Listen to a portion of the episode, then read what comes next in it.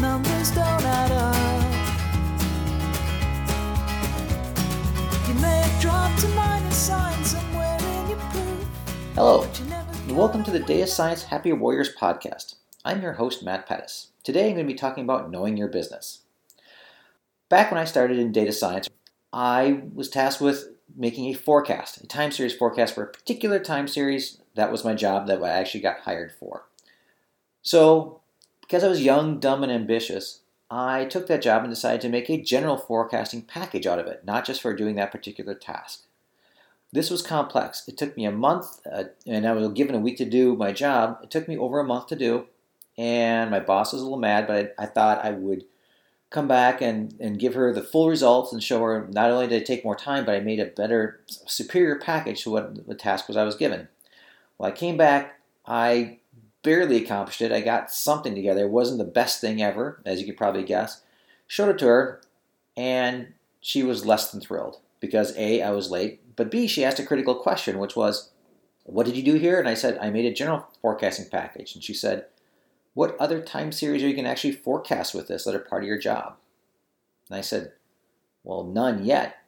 And she said, Well, you really don't have any on the horizon either. It wasn't worth the generalization at this point for the time. So I gave it to her, and that was it. I just had a late project, it was my first one, so I was I was really bummed.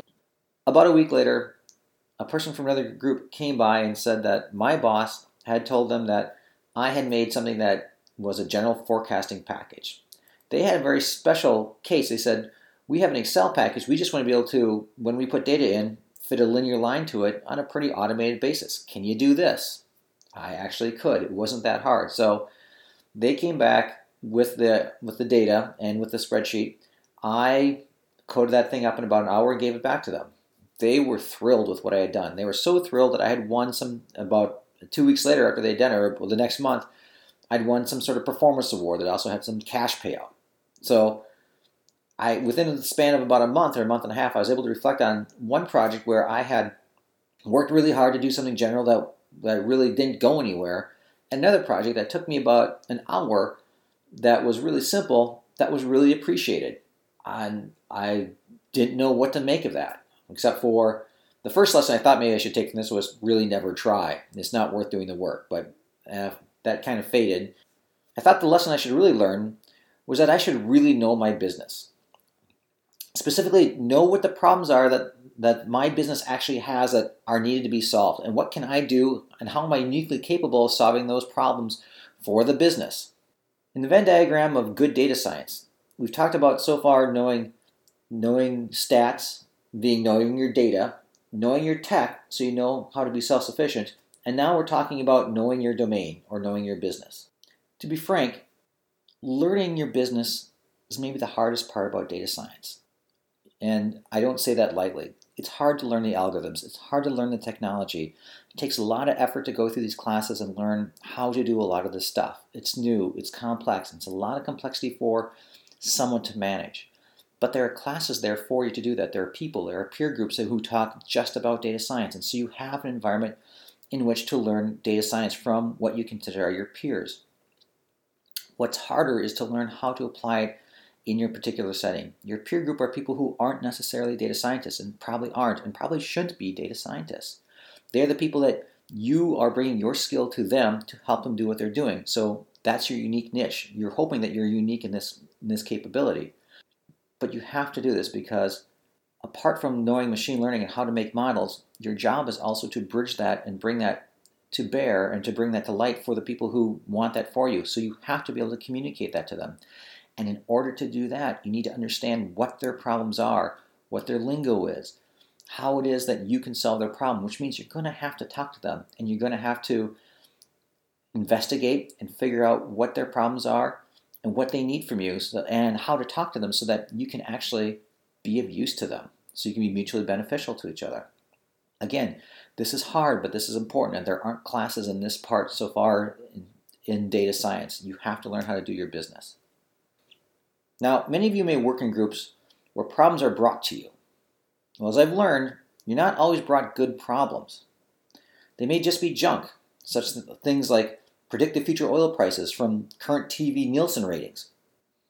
You don't always want to be left at the mercy of the people who may not make good project decisions about what's a good data science project and what's a, a possible potential data science project.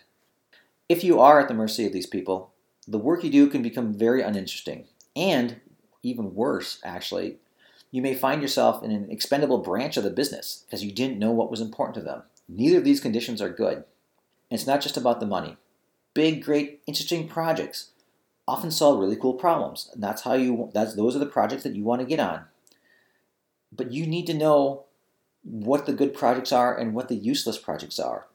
And in addition to that, you need to have some practice on the projects that are small, still interesting, still useful, but you've cut your teeth on these things so you have some skills and background apart from the data science classwork that you've done.